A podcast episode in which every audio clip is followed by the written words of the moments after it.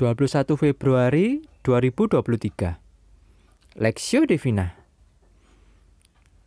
Kidung Agung pasal 8 ayat 5 sampai 7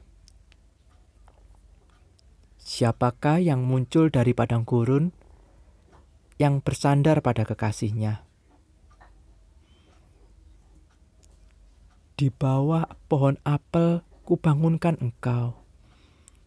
Di sanalah ibumu telah mengandung engkau. Di sanalah ia mengandung dan melahirkan engkau. Taruhlah aku seperti meterai pada hatimu, seperti meterai pada lenganmu, karena cinta kuat seperti maut, kegairahan gigih seperti dunia orang mati. Nyalanya adalah nyala api, seperti nyala api Tuhan. Air yang banyak tak dapat memadamkan cinta. Sungai-sungai tak dapat menghanyutkannya.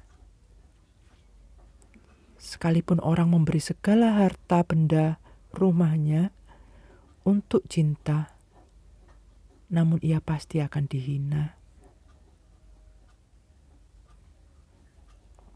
Kuat seperti maut perspektif.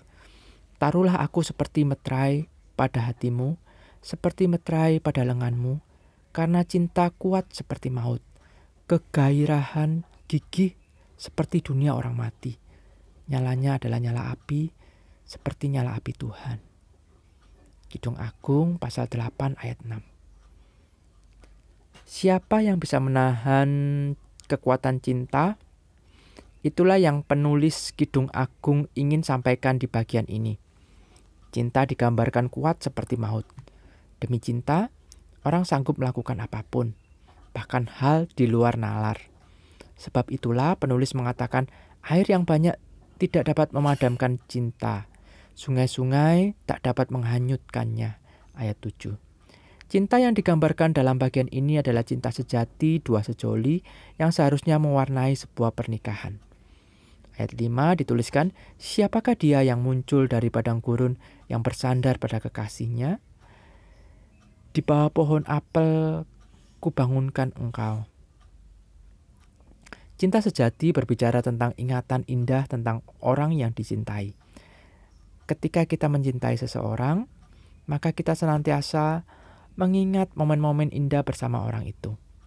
Ia selalu ada di rumah pikiran kita. Ia selalu ada di dalam pikiran kita. Bukankah apa yang selalu ada di pikiran kita itulah yang paling berharga bagi kita dan yang paling kita cintai? Tak berhenti di sana, cinta sejati tidak hanya ada di dalam pikiran. Pada akhirnya akan diwujudkan dengan komitmen.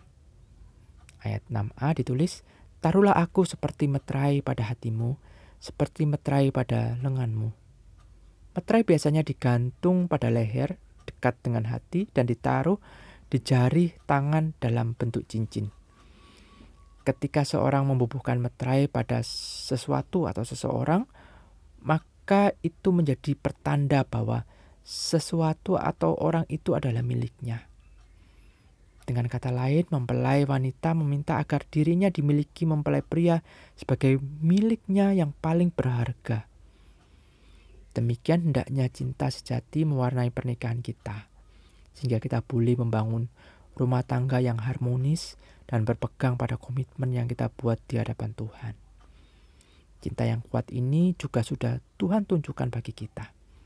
Ia mengikat perjanjian dengan kita menjadikan kita miliknya dengan memberikan putra tunggal yang dikasihinya untuk mati disalibkan bagi kita. Karena itu, setiap kali kita mengingat cinta Tuhan yang sedemikian kuat, yang telah mencari kita dan bahkan mengorbankan dirinya, mari kita mengasihi Tuhan dengan seluruh keberadaan kita dan tidak mendua hati, apalagi mengganti cinta dengan harta benda dunia. Studi pribadi, Alkitab sering menggambarkan hubungan suami istri seperti Kristus dan jemaatnya. Menurutmu, bagaimana seharusnya suami memperlakukan istri dan sebaliknya? Pokok doa, berdoa supaya jemaat menjaga komitmen pernikahan sehingga Tuhan boleh dipermuliakan melalui kerukunan keluarga-keluarga Kristen. Jemaat mengingat cinta Tuhan yang besar dan setia mengasihi Tuhan.